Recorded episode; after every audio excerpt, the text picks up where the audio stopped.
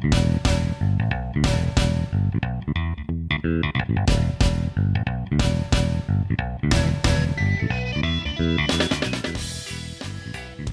everyone, and welcome to The Goods, a film podcast. This is Brian here, and Dan is with me.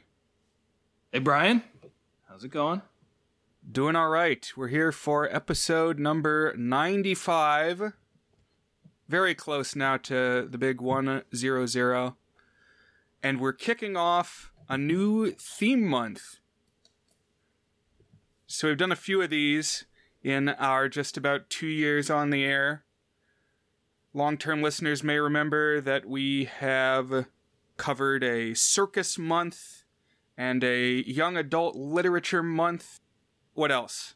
Time loop month. Right, time loop month. So we've had, I guess, two of these a year.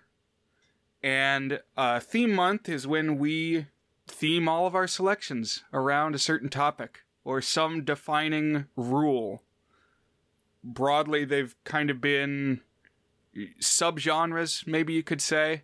We've toyed with the idea of theming them to a person, but we haven't committed to that yet. Maybe I'll do that for my next one. Yeah, that could be fun. But what I've come up with this time around is form, medium, rather than necessarily content. I've put together what I am calling Animonth.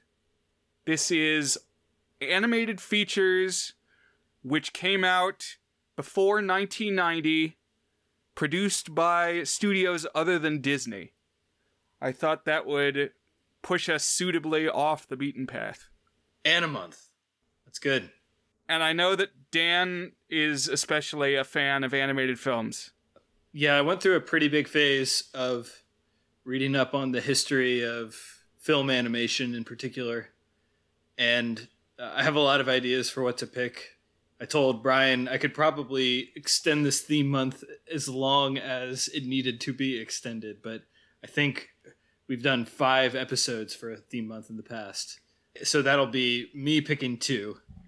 I'm definitely going to have to narrow down a long list. So, but there's just a really deep well of interesting stories, both like the films themselves, but the making of the films and the way they've kind of influenced the art form. And I think it's going to be really interesting and really fun. Yeah. And two things about what you just said. I think this is well timed because after five of these entries, number 100 will be our first spooky season episode kicking off October.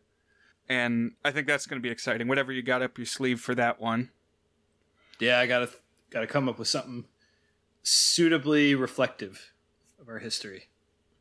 Additionally, I don't think we'll have any problem sprinkling in contenders for this month in the future. You know, you can always slot in another old animated movie, much as I debated putting together a DCOM theme month, and that didn't materialize, but all of my selections have made it onto the program nonetheless, so.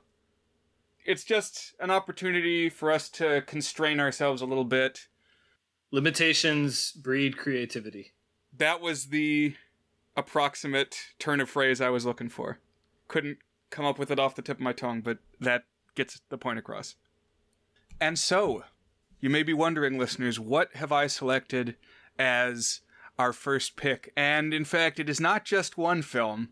I have just piled it on poor old Dan this week with three official assignments because, well, these aren't even just any old run of the mill films. These are three epics of a sort.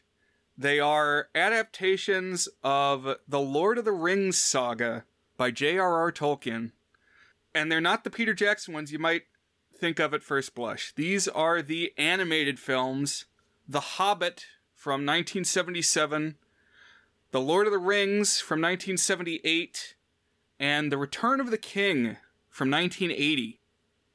So, Dan, had you previously experienced any of these? No, I was well aware of the animated Lord of the Rings. I actually didn't know about these. I'm sure I'd read about them, but I couldn't really tell you anything about the uh, Rankin and Bass ones, and hadn't seen any of them. So this was an eye-opening experience for sure. Yeah, before we dive in, I wanted to talk a little bit about our own personal experiences with Tolkien's work. Neither of us, I would say, are super fans, but I may have had a little bit more exposure, but we'll see. Because these films are actually my first memory of the Lord of the Rings story, and I think I have a good anecdote to go with it. Because when I was nine years old, which I guess would have been third grade, 1999, I randomly got really sick with something. And it was like a kind of sickness that I haven't had before or since, and had some really strange symptoms. Because I remember just sitting at the kitchen table and all of a sudden having a really terrible chill, like my whole body convulsing, and just feeling really, really cold and then I went and took a hot bath. And sitting there in the bath, I was turning blue all over. Like I was still super, super cold, having these terrible chills in the hot water. And I remember just going to bed and then, like, I, I don't know how many days, like four days maybe, being laid up with this fever and chills alternating, just like lapsing in and out of consciousness and there was a little 12 inch TV up on the wardrobe in the corner of the bedroom. And I remember as I was lapsing in and out of consciousness, I was catching snippets of these films because my parents had rented this animated Lord of the Rings trilogy for me. And my main takeaway was that it was really confusing. And the fact that I was losing a lot of it, like repeatedly passing out, did not help me comprehend what was going on. yeah, I can imagine. I mean, there's an avalanche of names and places and stuff, and like I think even a especially lucid and cogent nine year old would probably feel a little overwhelmed at this. And I can only imagine little Brian in his fever dream state, just like losing his mind trying to be like, who the hell is I don't know, Gondor, like with this character that's on the screen. I don't know anything about this person or what's happening or why they're there. yeah, yeah, you said it. Also, Gondor is a place, not a person. But... Exactly. There you go. yeah, I mean, you captured the spirit exactly. And whenever I hear the phrase fever dream now, I think of this moment in my life uh, and of course, then come Christmas of 2001 through 2003, that's when the Peter Jackson films were coming out, when I was 11 through 13. And then I think was probably the right age to be exposed to it. Yeah, that's pretty prime age. I was similar, of course. I'm just a couple years older than you. And they were a big deal when they were coming out. I remember that for sure yeah, I got into the movies at the time. I did see them when they came out in theaters. I saw Return of the King twice. One of only a handful of films I've seen more than once in the theater. And I made an effort at the time to read the books, but not much of one. I got through The Hobbit fine. But then Fellowship of the Ring, I got stuck. Not very far in because I got to the character Tom Bombadil. So, Dan, are you familiar with the books? Um, I'm familiar. I haven't read any of them except The Hobbit. Okay. All right, so we're pretty much on the same page. Ha ha. But I do know Tom Bombadil. Yeah, so Tom Bombadil is this like Keebler elf. Uh, hard to say what he is. Even the biggest Tolkien experts disagree about what Tom Bombadil is supposed to be. But he's this omnipotent forest man who skips around rhyming. And it just goes on for pages and pages. He completely hijacks the narrative. It goes from that scene in the movie where the hobbits run into the ring wraiths and they're, you know, running through the forest. And then he, like, scoops them up and saves them and then sings for like I don't know how many pages because I stopped. but he's like, Dilly Dom, Mary Dom, ring a ding a dillo. and it's seriously, it's stuff like that for lines and lines and lines. The disdainful way that you dis- recited that rhyme was was something brilliant, Brian. And it's it's telling, frankly, that Tom Bombadil does not appear in the Peter Jackson films, and wouldn't you know it, he's not in the Rankin Bass films either. I'll say in 2018, I picked up an extended edition DVD set at a yard sale for like five bucks. The guy said he'd gotten the Blu rays, so he didn't need the DVDs anymore. And this was my first time revisiting the movies since they had come out and I watched through these longer versions. Each one, if you're not familiar, added like 30 minutes of stuff that wasn't in the even the theatrical release. So like boosting all of these movies up over 3 hours and I think Return of the King over 4 hours. Wow. But yeah, even in those, no no Tom Bombadil. Uh, but then in 2020, fall of 2020, I watched again and it stuck with me at that time. It's like I had the house to myself for a while and just kind of delved into it. And I don't know, I saw an appeal to it then that I had not before. And I thought at some point I'm going to have to find a reason to talk Tolkien on the podcast. Yeah. Um, can I can I talk about my experience with Lord of the Rings? Please do. So I never saw Fellowship in theaters, and I've mentioned my friend Andy on the podcast. He was my best friend from kindergarten through third grade until I, I moved away from my first house. And even then, we kept up. Uh, we would hang out a few times a year. Usually, he would host a sleepover I would go to. And one time I went over, this was right after the Fellowship of the Ring had come out on, I don't know if it was VHS or DVD, he had it and he's like, he was the guy who introduced me to Star Wars. I think that might have been the context that it originally came up, and also Monty Python and a couple others that were kind of foundational texts for me. And he said, "You got to see this.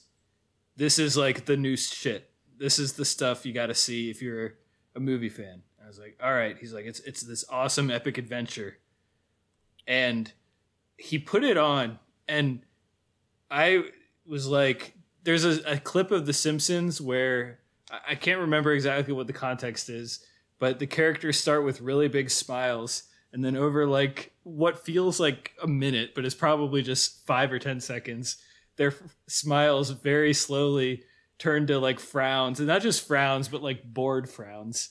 And that was me watching Fellowship of the Ring. It was just so much stuff happening with names and rules and characters and stuff, and it just did not click for me and i fell asleep like less than an hour into the movie and got basically nothing out of it. But like you i was determined because you know my friend said this was the new shit. This is what you had to watch. And so i did see two towers and return of the king both in theaters and didn't really know what was going on because i could barely remember fellowship. I had a good enough time with the spectacle when i saw it in theaters. I think I even bought one of them on DVD, like when Blockbusters were going out of business. It was like get 12 DVDs for $8 or something like that. And I, I, grabbed, I think it was just the Two Towers. So there was a time when I just had the Two Towers out of all of the, the Lord of the Rings DVDs in my house. And then, you know, time passed. I never really rewatched them. And I got to college and, you know, well, A, I got really into movies and so I started. It was a thing. I had to have opinions about movies.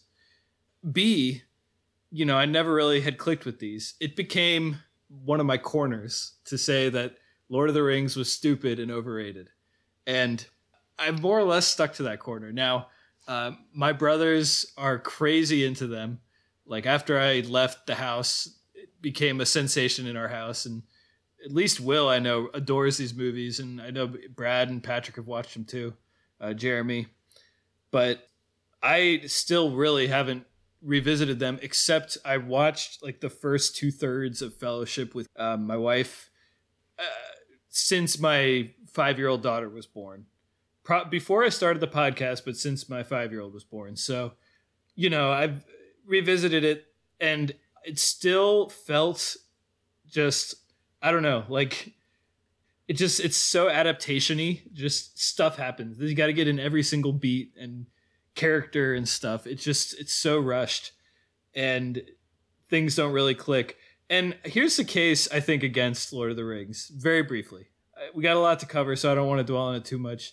There's so goddamn many Deus ex machinas in this story. Characters or species flying out of the sky or appearing that you either didn't know about or completely forgot about, or like you didn't know that this was going to happen. And the one that still bugs me is like it's very meaningful and potent when Gandalf dies, and then he just comes back. Okay, so now death isn't a thing in this series. If you're like your number one death, the dude can just come back. That one has always pissed me off. I, I think a lot of the beats that bother me, like if I went back now and like watched the story properly and like really internalized it and thought a little bit more about it, I would soften up on. And I will say, I really like the idea of Lord of the Rings. I like the idea that this studio took this big gamble on a guy like Peter Jackson, who was an up and comer. We easily forget now that he's a household name. Gave him $200 million to make three epic movies in New Zealand that were generally considered unfilmable and made like this historic thing that, you know, franchise films are still compared against. Could it ever possibly live up to that? And the answer is usually no. I think that's awesome. I think there should be more stuff like that. And I want to love Lord of the Rings, but it just hasn't happened for me. That that's where the story starts. So we'll see if if my opinions have changed at all as of the watching of these three films. Okay, I'm intrigued. Hopefully, the listeners are as well. I wasn't sure if I was going to bring it up, but I do remember the one previous occasion on which I've discussed Lord of the Rings with Dan, which was back uh, shortly after we reconnected when I was doing my 100 favorite movie reviews in 2013. And Dan said to me, You know, you got a lot of trilogies on this list. You got all the Indiana Joneses, well, one through three anyway. You got the Back to the Futures. You've got the original Star Wars trilogy, but you know what you don't have is the Lord of the Rings trilogy. And I said, Well, when it gets right down to it, Dan, those movies are kind of just a lot of walking. And he agreed emphatically. And still, there is too much walking. Yeah. They should ride horses. They have horses at their disposal, they should ride them. And there are other means of transport we can discuss too, but I mean, ride a ride a damn horse. That's what they did in the real Middle Ages. Right. Uh, again, I, I don't want to belabor this too much, but I think I probably sent you one of the clips that I would show anyone who wanted to talk Lord of the Rings. I said, We're going to start by, I'm going to make you watch this because you have to know that I hold no reverence for Lord of the Rings. And it's um, an argument from the movie Clerks 2. I- I've sent you that, right? Yes, you did. Well, you quoted it at the time, and I think you've subsequently sent me the link. Well, I'm going to uh, just briefly narrate the line that I think his name is Randall. He's one of the stars of Clerks 2. And uh, he's arguing with, he works at a fast food place, and someone else works at the fast food place, and then a customer are big Lords of the Rings fans, and they're talking about it. And Randall's a big Star Wars fan. And here's what he says He says, What the fuck happened to this world? There's only one trilogy, you fucking morons. Those fucking Hobbit movies are boring as hell. All it was was a bunch of people walking. Three movies of people walking to a fucking volcano. Here's the first movie, and then he walks in a line. And here's the second, and then he walks, but he has like a slight stumble. You ready for the third movie? He walks in a line, and he mimics taking a ring off and tosses it. Even the trees in those fucking movies walked and there's a little more to it. He talks about how there's like five different endings for Return of the King, and how there's serious gay vibes between Frodo and Sam, and he has some very crass remarks about that. But I always like that. Those fucking Hobbit movies are boring as hell. That line has always been inscribed in my brain since I saw that clip. And for what it's worth, prior to this week, I had never watched the Peter Jackson Hobbit trilogy that came out about 10 years after the Lord of the Rings trilogy. But I finally did that this week uh, for the first time. Just the theatrical releases because those were free on Amazon Prime. They didn't have the extended ones. Um, those are some long movies. They did not need to make one book into three movies, but I blame Harry Potter, frankly for letting the studios know that they could get away with breaking one book into multiple movies.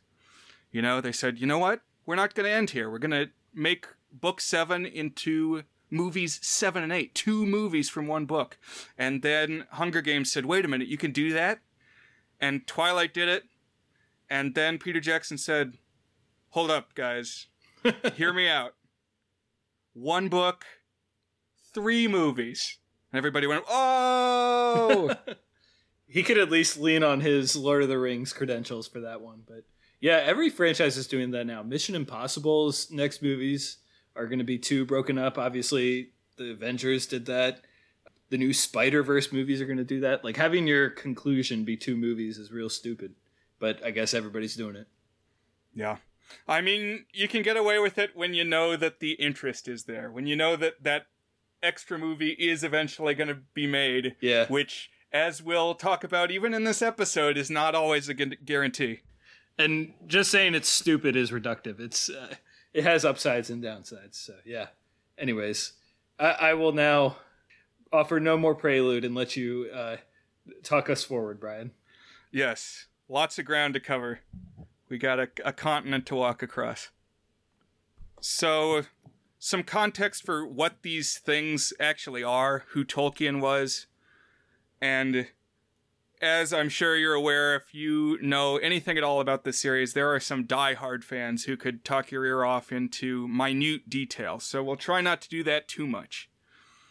But Tolkien was a linguist, so he studied languages, and like that was his biggest passion. He knew all about languages and how they're constructed. Also, he was a folklore enthusiast. He studied mythology and legends and he has stated that one of his goals for his saga was to create a mythology for England that had perhaps been lost in the Dark Ages.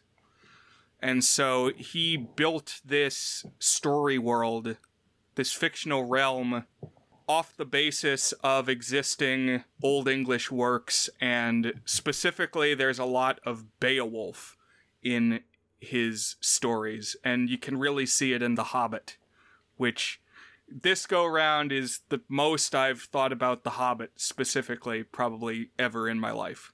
I have really been more familiar with the Lord of the Rings installments. Have you read Beowulf, Dan?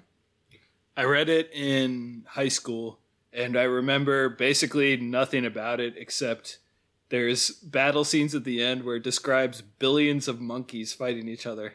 I'm wondering if you're thinking of Gilgamesh or something. Oh shit. I don't remember any monkeys in Beowulf. No, you're right. I'm thinking of Gilgamesh, but I did also read Beowulf. I would get those ones mixed up, which they have absolutely nothing to do with each other. So I don't know why I got them mixed up. Gil- Gilgamesh is a little further east. That's right. Yeah. It's coming back in place. I wish there were more monkeys in Beowulf. But no, anyways. It couldn't hurt. Monkeys are funny.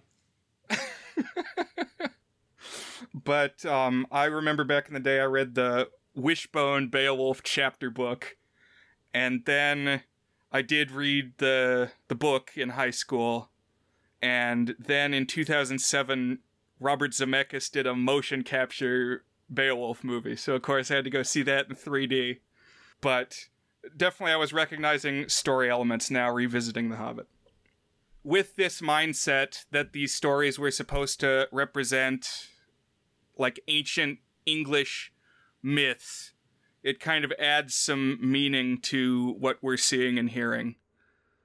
Hobbits, especially, are kind of an avatar, a representation of Englishmen. That they are off on the western edge of Middle Earth, which, if you didn't know, is not the whole planet. Middle Earth is a continent. It is the the stand-in for Europe. So the whole planet is called Arda. And and so Arda is like an ancient earth in the primordial mists and what I have learned more recently is that you're supposed to understand that it eventually becomes our real earth.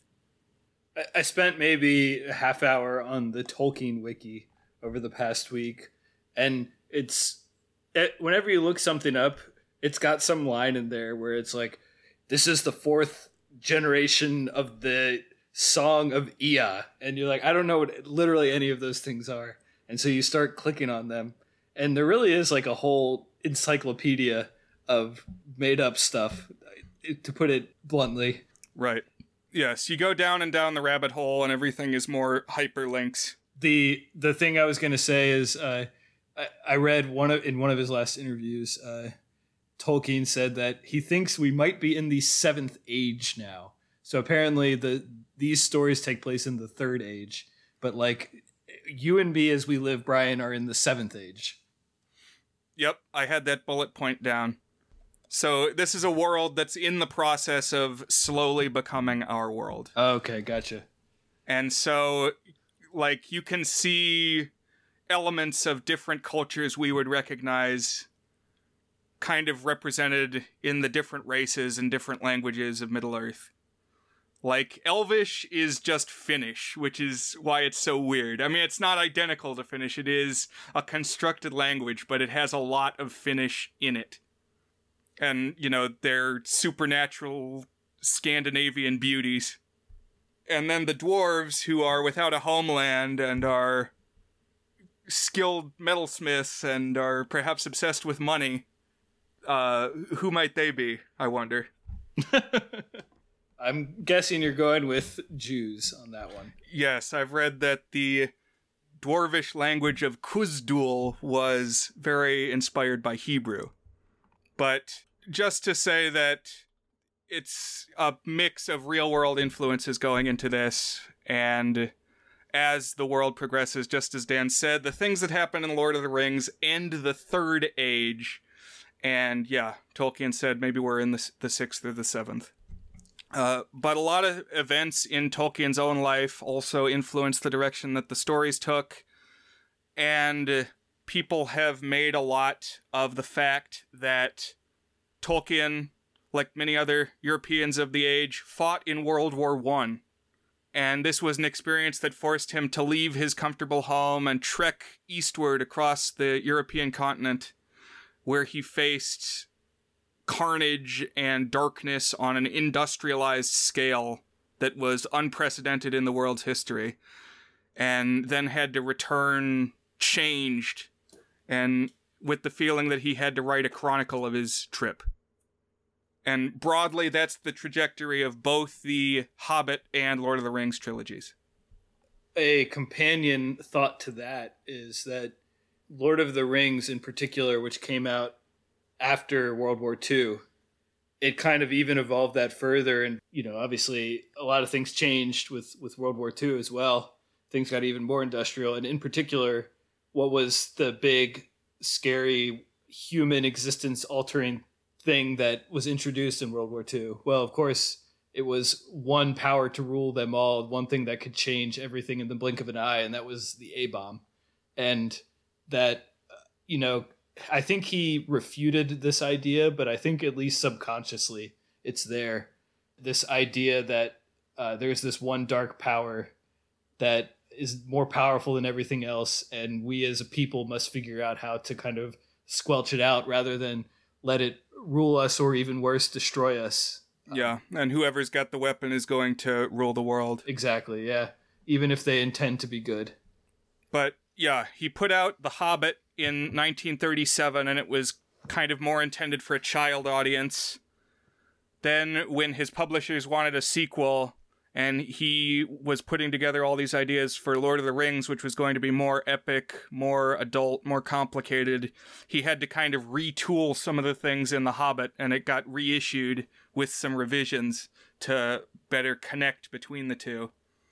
But then, like you said, after World War II, Lord of the Rings came out in three volumes between 1954 and 1955 and in so doing kind of birthed the modern concept of the high fantasy genre. I'm sure you can refute that. You know a lot about books, but uh, certainly it was hugely influential, and works since have shamelessly pilfered from it. And in particular, it was pretty much the basis for Dungeons and Dragons. Yeah, pretty much every fantasy writer is either writing in the lineage of Tolkien or writing as a reaction to Tolkien. And, uh, you know, I think it might not be quite so explicit as that because obviously there's been a whole corpus of works and traditions that have built up around that subgenres and ideas. But it's kind of crazy how many concepts that were introduced with The Hobbit and Lord of the Rings are, are still deeply ingrained in fantasy. I mean, even just the genre of fantasy being this medieval epic quest derives from that to some extent. Right. And something which is not perhaps widely known. I mean, it's fairly known, but it's not maybe the first thing that comes to mind. There is a lot of poetry in these books. We mentioned Tom Bombadil, but like every scene, somebody will stop and say, Do you know any songs about what we're experiencing here? And somebody will b- bring to mind this ancient song that will just stop everything in its tracks for a little while. And like even the manly men like Aragorn are super well versed in this stuff, this lyric poetry, and don't need much encouragement to share. And this is something that comes across to varying degrees in all the different adaptations. It's like uh, the literary version of a musical. Exactly. I think we also got to shout out a couple other Hobbit adaptations that have come out. Dan brought these to my attention yesterday. There was actually one from 1966, which was also animated, so of course we had to both watch it. This one was interesting. It was only 12 minutes long, and the guy who had the rights to make it made it so that he wouldn't lose the rights. He he started on it in the last month that he had the rights, and it's like drawings on just pieces of paper, and the camera is like swinging around. It's it's not really animation per se. I was actually a time crunch this week, and although I'm usually the overachiever, I did not catch up with either of those, even though I s- sent you the info about them. So I did not catch up with that one, unfortunately. Although it sounds like maybe I didn't miss the the, the deepest adaptation. Oh man, I said, did you watch the 66 Hobbit? I think you probably watched the 77 Hobbit that I assigned and thought that's what I was talking about. Oh yeah, I thought you you were, I thought you meant had you seen it yet? Gotcha. Okay. Okay. No, because in this one, what's bizarre, and if it wasn't this bizarre, I probably would skip over it entirely, but all the names are wrong, and I don't know why. they call the dragon Slag instead of Smaug. they call Gollum Galoom, and they call trolls Groans, and goblins Grablins. Wow. And I don't understand. Also, there's a random love interest for Bilbo. Interesting. Maybe to make him not gay. I don't know. But they just randomly threw that in there, and the whole thing is only 12 minutes long. But honestly, after three three hour Peter Jackson films, it felt like a breezy, blissful lark. uh, I'll take 12 minutes any day. But let's talk about what I officially assigned, which are these films from the late 70s and early 80s. And this was really the boom time for fantasy. It took a little over a decade, I think, for Tolkien to burst into the mainstream and really be popular with people beyond the nerdiest of the nerds. And so I think it was 77, maybe it was a little bit before then, that Dungeons and Dragons premiered. And I think it got big on like college campuses. I mean, big in quotation marks. But I think there was a realization that nerds had money. and so I mean we had a we had space fantasy with Star Wars uh, but also around this time, you know, Dungeons and Dragons was at least big enough that we got the Tom Hanks scare film Mazes and Monsters. Jim Henson got in on it in the early 80s with Dark Crystal. And I just think it was in the zeitgeist at the time to do these high fantasy epics. It's interesting. They, to some extent, they have come back in the past couple of years with Definitely. the zeitgeist of Game of Thrones, and then you had Wheel of Time and The Witcher TV series, and the new Game of Thrones just started, and there's going to be a Lord of the Rings TV series coming up. Yep.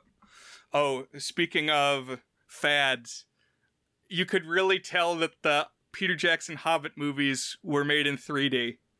Oh Everybody was always poking the screen and throwing stuff. It was very early 2010s. So uh, you you know that I regretted not getting the 3D Blu-rays. Oh yeah, It's like, oh, wait a minute. that's pretty funny. You got dwarves flying all over the place in barrels. It's like this could be coming out at me, and I'm missing out. Why are you even wasting your time? Yeah. Exactly. Well, it was free. It was on Amazon Prime, so it wasn't too much of a blow to the pocketbook, but it did eat up a lot of time. but let's talk about what we're actually here to talk about. So, specifically, The Hobbit from 1977 comes to us from Rankin Bass, which you will likely know as the Christmas Special Company. They of Rudolph the Red-Nosed Reindeer, Frosty the Snowman, and marginally more niche entries like Santa Claus is coming to town, The Year Without a Santa Claus. If you want to go deep into the catalog, you might come up with something like Rudolph's Shiny New Year. But lo and behold, they made Tolkien adaptations. Yeah, I, I've been revisiting those the Christmas ones with my daughters, and I personally have found them not particularly appealing in adulthood. Just sensorially very tacky and grating. Just a lot of loud noises, and the songs are kind of earwormy, but in an unpleasant way where I kind of want them to be out of my head. But we'll see if that's a recurring theme for these. Well, now I know I gotta put uh, Rankin Bass Christmas Special on the docket come December. I generally enjoy them. Yeah. and I'm sure a lot of it is nostalgia, but I, I like the voice cast that comes up time and again.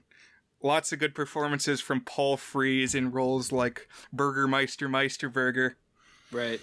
Man, Keenan Wynn as the Winter Warlock. All the best Christmas villains come from Rankin Bass specials. I mean, I guess you gotta you gotta give the Grinch his due, and that was a Chuck Jones special. What about that, Dan? Where does where does that fall for you? How the Grinch Stole Christmas. Yeah. Oh, terrific! Uh, Okay. I love th- I love that one. That's uh, exceptionally good. Okay, cool. Just uh, doing a a gauge Yeah. set. Okay, cool. Uh, the magician, Professor Hinkle from Frosty the Snowman, very influential on me personally. I, I would hold him up as a role model, right up there with Professor Fate. But anyhow, we got lots of ground to cover, and this 1977 Hobbit, luckily, is only 77 minutes long. Surprisingly concise. Mercifully short. It's not 12 minutes. Uh, not that brisk, but shorter than just about anything else to come out of this legendarium. And it does make heavy use of the original verses by Tolkien, so there's a lot of poetry and music in this. It it opens with this song like what is it? The Greatest Adventure or the Greatest Adventurer or something like that. yeah, the greatest adventure is what lies ahead. And I did not like the music in The Hobbit. Um, I thought pretty much every song was really chintzy and annoying. I, just this opening, because it, it opens with that song, was putting me in a bad mood as we were getting started. All right, right out the gate.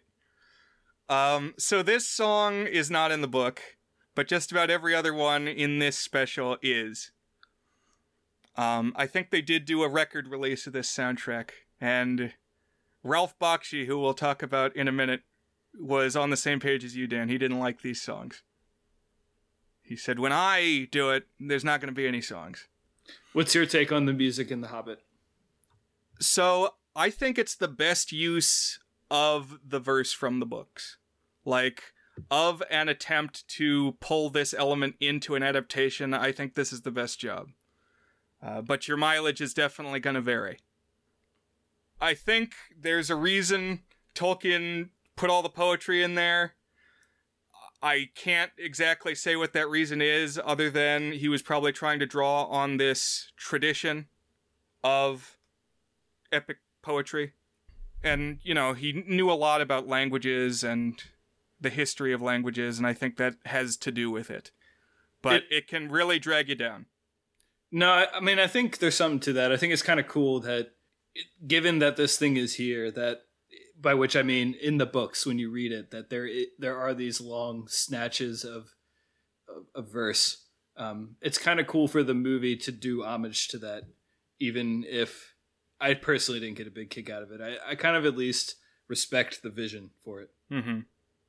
And now we're gonna tell the story of these stories. I'm gonna be concise where I can, so that you can still follow the thread, though.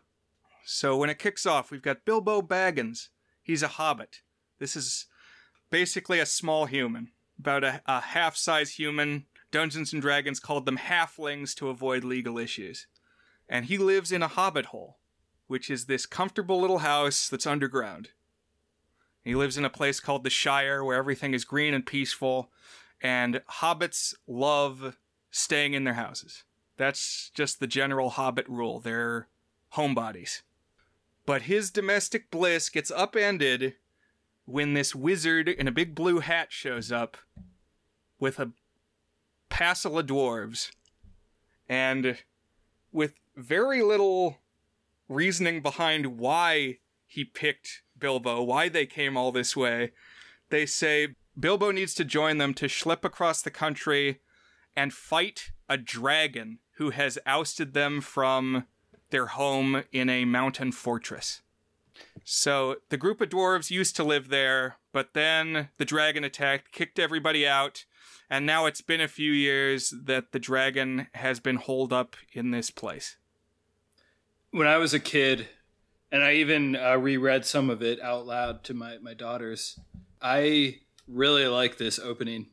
It just always stuck with me this image of this dude hanging around doing his his normal routine and out comes this weirdo wanderer and then all of a sudden like the weirdo wanderer's buddies are filling his kitchen and you're like oh we're gonna go on some grand adventure that's gonna change your life and it's, it's just a really fun setup it's like uh, I, I don't know i like it and i feel like the movie i mean the movie's got to rush through everything but I, I was bummed we didn't dwell on this scene a little bit more in the movie and Bilbo actually agrees after some convincing that he is going to go. He's going to be their so called burglar and assist them on their journey to reclaim their homeland and kick out the dragon. And we got some good vocal performances here, I thought. Certainly some recognizable names and voices. So, Hans Conried, which is a name I've mentioned a few times in my picks, plays Thorin Oakenshield, the leader of the dwarves. And you may remember he was Dr. T in the 5,000 Fingers of Dr. T. Maybe most famous for being Captain Hook in Disney's Peter Pan. But he's not even our only Captain Hook in this movie, because Cyril Ritchard plays the Elf King Elrond. And there's a scene where they talk to each other. So you got two Captain Hooks, one of whom was Captain Hook in 1953 and one of whom was Captain Hook in 1954, talking to each other. The Hook multiverse. Yeah. It reminds me of I recently re-listened to our episode where we talked about Titanic and the British one of those. I think it was A Night to Remember, and that had three different cues from the James Bond series. And I wish we could have talked about a Q multiverse a little bit more in that episode. But at least we have our ha- Captain Hook multiverse here. Right. All the reason that we need to return to Titanic someday. But a uh, couple other recognizable voices. We have Paul Frees as one of the dwarves. You could definitely recognize, oh, that dude is Boris Badenov from Bullwinkle, mm. among many others. Uh, the ghost host from Disney's Haunted Mansion. I also caught Thurl Ravenscroft. He of the beautiful booming baritone voice. He sang You're a Mean One, Mr. Grinch, and he's here singing again as the orcs. You might not expect the orcs to sing, but in the Rankin Bass world they do. And both orc music numbers are like disco, which I was not expecting. No, yeah. It's kind of funny actually. The disco singing orcs. I, it should have just leaned into it and have like disco balls coming down and glittering lights and like, yeah, they should have been like yeah. roller skating like in Xanadu. the the orcs real banger is yet to come though, I would say. Yeah. I mean, their their first entry is pretty good and has that disco element, but the finale orc number kicks it up to 11. But I thought overall this 1977 film did a good job of hitting all the key events of the book while maintaining a brisk pace, and and maybe it was too quick. Uh, what are your thoughts on that, Dan? I, I think it should have been a, a 93 minute movie, not a 77 minute. Movie. I think that would have served it well, and still could have been a brisk feature film. But no, I, I agree with you. It's it's coherent. It hits all the the beats, and I think to the movie's advantage, this Rankin and Bass tone really matches the Hobbit's tone. It's like it's a little bit lighter, but you can get in this stabs of darkness. But there's just like a, a joviality to it, um, kind of like a not maybe whimsy, but just a, a grand old adventure without all that much darkness to it. That that fits the style that they're doing. Yeah, I agree. And as Bilbo and the dwarves go along, they run into a long series of episodic threats that come and go. We're not going to be too comprehensive. I will recommend if you decide you want to get into this stuff a little more, there are some very dedicated Tolkien YouTubers. Check out Nerd of the Rings if you want to know more. But some things they encounter there's a group of trolls that try to eat them. There's a group of giant spiders that try to eat them. Basically, they keep getting captured, and then somebody has to get them out of their captivity multiple times. We get some of the Deus ex machina problem here, where half the time the problem the problem's solved because oh Gandalf came here to save the day. He had been gone, but now he's back and he freed us. And it's like okay, that I guess that's how you got free that time. Sure. The wizard came. A wizard did it. Yeah.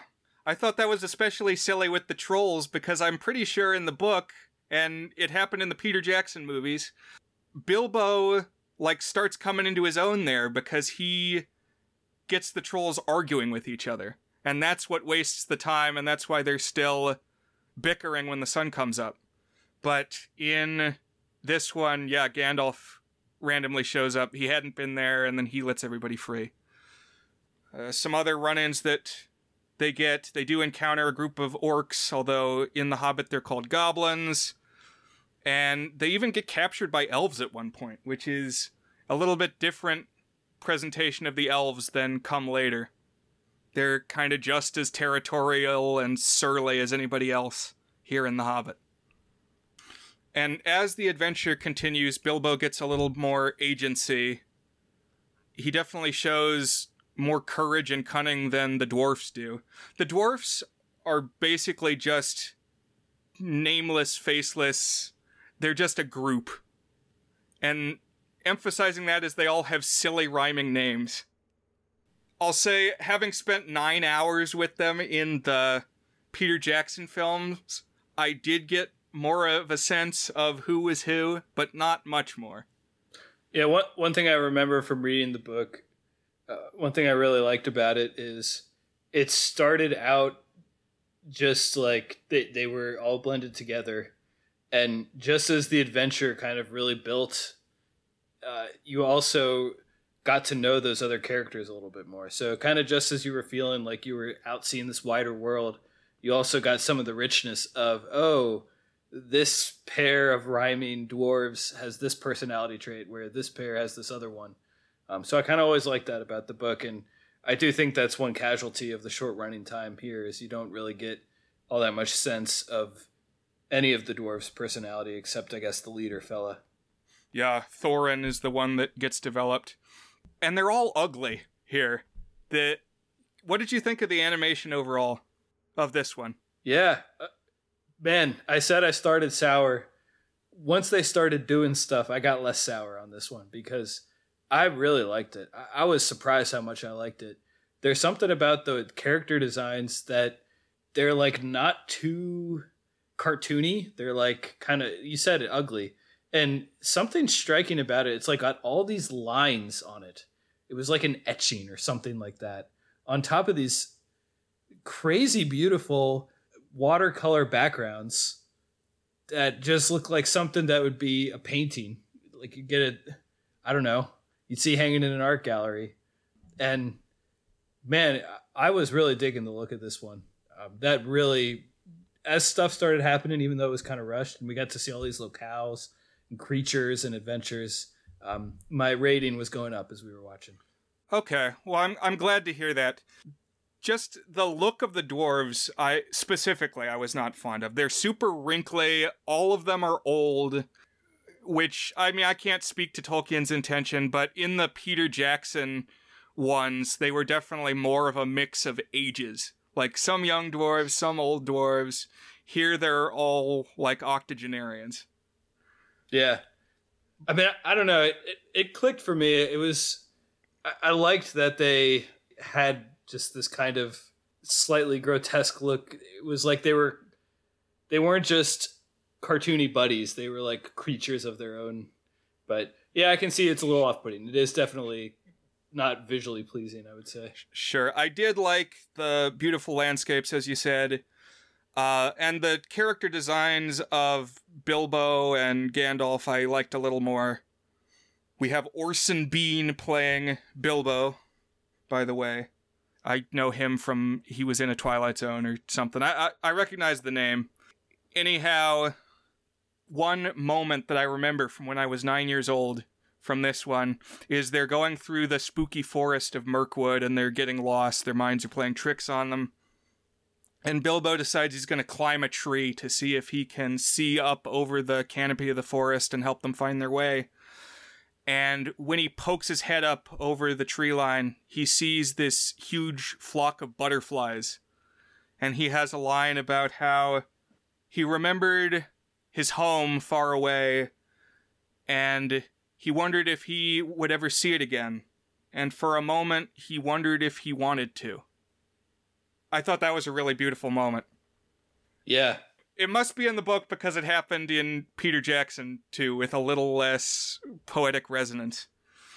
But it was there. And I, I remember that even lapsing in and out of my fever dream, that stuck with me. Nice. Bilbo's burgling and sneaking gets a big boost when he stumbles into a cave and none of the dwarves see him go in there. I think he falls through a crack or something and ends up down there. And he comes across a ring. This turns out to belong to a creature. Uh, indiscriminate at first. We learn more about him as the story goes along, but this is Gollum, or Galoom, as the 1966 film said, which which reminded me of when they're calling Gungans Goongas in the behind the scenes footage for planning Star Wars Episode 1. It's going to be great. It's going to be great. Goongas have been on my brain recently. I've been talking about them a lot at work. I don't know if it was on on pod. At work, this comes up. Uh, I forget why it came up. We are talking about Star Wars for some reason. The Goongas, and nobody knew what I was talking about, so I looked like a wacko. But yeah. But the ring, if you put it on, makes you invisible. Obviously, a good tool for somebody who needs to sneak around. And once Bilbo's got it, Gollum is never going to let up. He is going to jealously seek it. And I like this Gollum. It's more monstery. And I like they captured the tick of the reason he's called Gollum is he just always is wandering around saying, Gollum, Gollum, um, which was always very striking to me when I read the book. Yeah, it's described as like a coughing sound in his throat, so I guess it's supposed to sound phlegmy. but he looks froggy. He looks like some kind of amphibian in the Rankin Bass versions. Eventually, everybody's reunited, and they finally make their way to the town at the base of the mountain where the dragon is ensconced. And they make their way up the mountain. They've followed, you know, the Goonies clues on their treasure map to get there at the right moment that they can unlock the side of the mountain and sneak in. And when everybody's standing there on the precipice, they say, "Okay, Bilbo, you go in." And uh, man, uh, that seems like kind of a bitch move, frankly. it's like, dude, this is your treasure, dwarves. You're gonna make Bilbo your patsy here? He's he's saved you time and time again, and maybe that's why they're doing it. But like, this is a big request. Just hey, there's a killer dragon in there. Go in by yourself. Right. But he, he does, and luckily Bilbo, unbeknownst to the others, can become invisible. And so he goes in and he starts talking to the dragon. And the dragon has an interesting look in this. It seemed very mammalian to me. It's like furry. It almost has a mane. Yeah, I thought it looked kind of like a cat. Yeah, I agree. And a, a real interesting visual trait of the dragon is its eyes are glowing, so you can see where it's looking, which amplifies this sense that Bilbo's got to be very careful to not get spotted by Smaug. And something I didn't really think about until I watched the Peter Jackson one is walking around on a pile of coins is not the ideal environment to be in when you're invisible. It seems like you'd be mm. really easy to find stepping around in anything that shifts and crunches. That's a good point. Not too much of an issue here, a little more of an issue in the Peter Jackson movie. Gotcha. But Bilbo takes some of the treasure, sneaks out to tell the dwarves what he saw. Uh, Because one of the things he saw was that there's a weak spot on Smaug's underbelly. But now that Smaug knows that people are sneaking around, taking his treasure, he's pissed. And he tears out of the mountain to go attack the town at the bottom of the mountain because he thinks this intrusion must have something to do with them he starts blowing smoke and fire and terrorizing the settlement. Uh, luckily, word of Bilbo's discovery makes it to this human archer down in the town, and he is able to slay the dragon. But during the fight, when the dragon was away, the dwarves were able to get down into the treasure hoard and fortify it. So they're home and happy as far as they're concerned. The mission is done. But that's not the end of the book. Because we get this, like, power vacuum struggle. I just finished watching Better Call Saul, and so I had uh, Breaking Bad on the mind, as I always do. And this was a recurring theme there. It's like you take out a powerful drug dealer, and all is not peaceful because now everybody's going to scrabble to try to claim that powerful spot of authority and, and fight amongst themselves to see who gets to claim that honor. And sure enough, that's what happens here. Everybody comes out of the woodwork. The the people from the human town show up, and the elves from the elf town show up. And of course, this dragon accumulated his treasure from many sources over many years, and so everybody's got kind of a hereditary claim on some share of the gold. And Thorin, the Dwarf King, is not hearing that. He says, Yo, stay out. This is the Dwarf Mountain. Deal with it. And Bilbo's like, Come on, dude. I did like 90% of this work, and I say it's cool to share the gold. so there's a lot of power politics going on. Bilbo kind of extricates himself from this conflict but the three forces that are here already say they're going to go to war. But when you know it, the orcs show up next. And so all the quote unquote good guys band together to fight the orcs, which to me seems a little lopsided already. It's three against one. Poor orcs. All they want to do is disco dance. and then it gets more lopsided because what finally tips things in the scale and gives us the Battle of Five Armies that named the third Peter Jackson film is the Eagles show up. And man, if there is a Deus Ex Machina in Lord of the Rings, the most frequent offender is these giant eagles.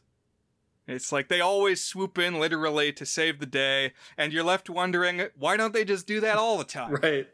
We should just use eagles for everything. Because something that even all the super dedicated Tolkien scholars will emphasize is that an air force is a total game breaker in medieval warfare. Like any medieval military power would give up anything to have an air force. Yeah, it's crazy. Especially when your number one goal is to transport a thing from point A to point B that takes a lot of walking. Exactly. But the dust settles.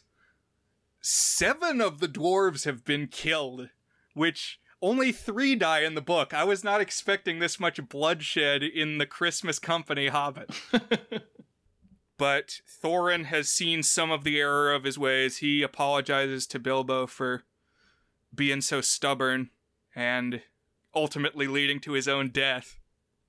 But Bilbo gets to go home with a chest full of treasure, and he returns to the Shire a changed hobbit. Like, something that has always struck me about these stories is how do you go back to your own little corner of the world and live amongst these deliberately unworldly people when for you the veil has been lifted? I don't know.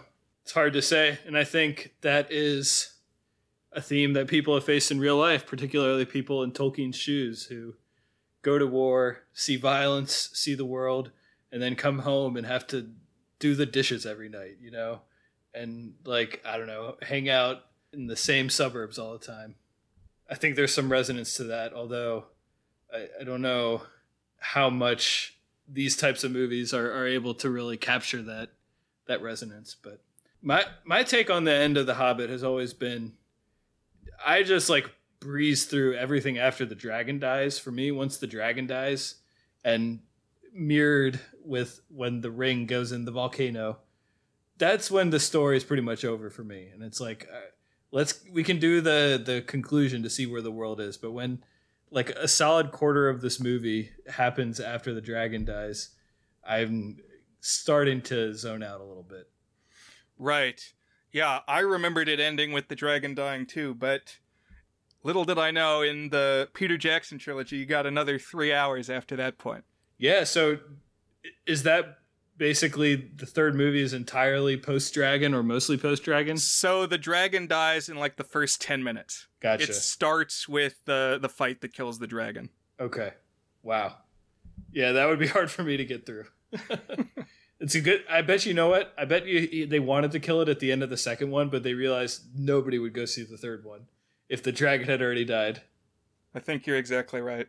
Uh, one interesting thing about those Peter Jackson hobbits, though. So Martin Freeman plays the young Bilbo, uh, Jim of the British office, Tim, among actually. other things. Yep. Oh, okay. The Jim character named Tim. Yes. And he also plays Watson in the Sherlock, the recent, somewhat recent British adaptation of the Sherlock Holmes story on TV. He was Watson.